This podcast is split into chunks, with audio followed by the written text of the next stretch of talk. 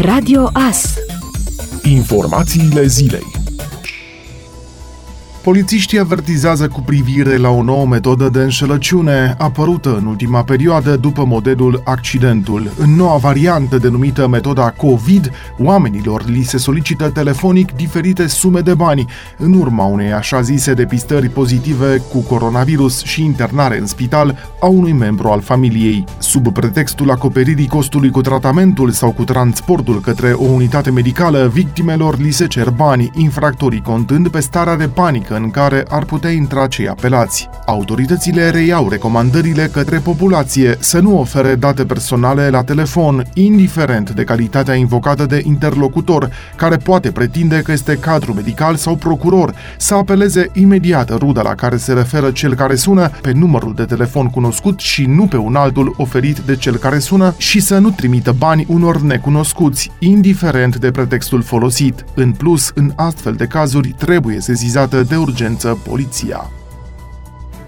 Ministrul mediului Tanțoș Barna consideră că dacă cineva merge cu o mașină în valoare de 20.000 de euro veche de 15 ani, dar și-ar permite una mai puțin poluantă, dar de altă clasă și alt nivel, atunci soluția o reprezintă impozitarea și descurajarea achiziționării unor astfel de mașini. El precizează că dacă cineva cumpără o mașină veche pentru că nu își poate permite una nouă, atunci statul trebuie să îl sprijine. Noua declarație vine după ce recent ministrul a arătat că o nouă nouă taxă auto va fi introdusă în perioada următoare și că o măsură privind mașinile mai vechi de 15 ani va exista cu siguranță într-un timp relativ scurt, posibil până la finalul anului, în condițiile în care inclusiv Comisia Europeană ne forțează să luăm măsuri pentru reducerea vârstei parcului auto. Tanțoș Barna a declarat într-o conferință de presă că la programul Rabla sunt peste 42.000 de solicitări. Circulația pe lotul 2 al autostrăzii Sebeș-Turda ar urma să fie deschisă până la sfârșitul anului. Lotul 2 al autostrăzii, pe care se lucrează deja de 5 ani, a ajuns la un stadiu de 90%, iar circulația ar urma să fie deschisă până la sfârșitul lui 2021, a anunțat ministrul transporturilor Cătălin Drulă. Acest tronson între Alba Iulia și Aiud are 24 de kilometri, iar finalizarea lucrărilor le va permite șoferilor să circule în totalitate pe autostradă stradă între Sibiu și Cluj-Napoca.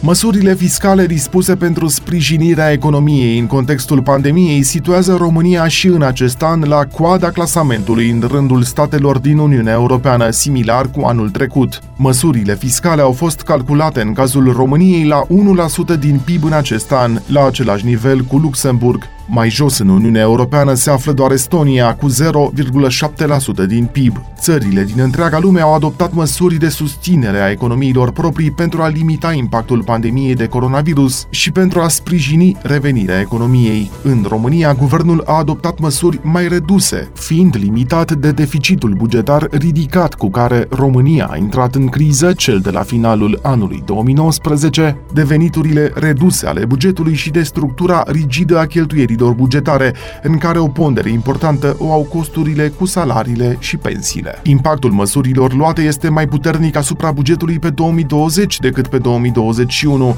ca urmare a retragerii unor măsuri de sprijin adoptate anul trecut. Și Fondul Monetar Internațional a realizat o analiză la nivel global a măsurilor fiscale luate de autorități pentru sprijinirea economiei. Potrivit datelor valabile la 17 martie, exact la un an de la instaurarea stării de urgență anul trecut, trecut, România se afla pe locul 129 în lume, după Congo, locul 127 și Afganistan, locul 128. Pentru comparație, Ungaria este pe locul 22 cu un sprijin acordat economiei calculat ca procentaj din PIB de 4 ori mai ridicat decât cel al României, iar Polonia este pe locul 33, relevă datele FMI. Ați ascultat informațiile zilei. Rămâneți pe frecvența Radio Astărnăveni.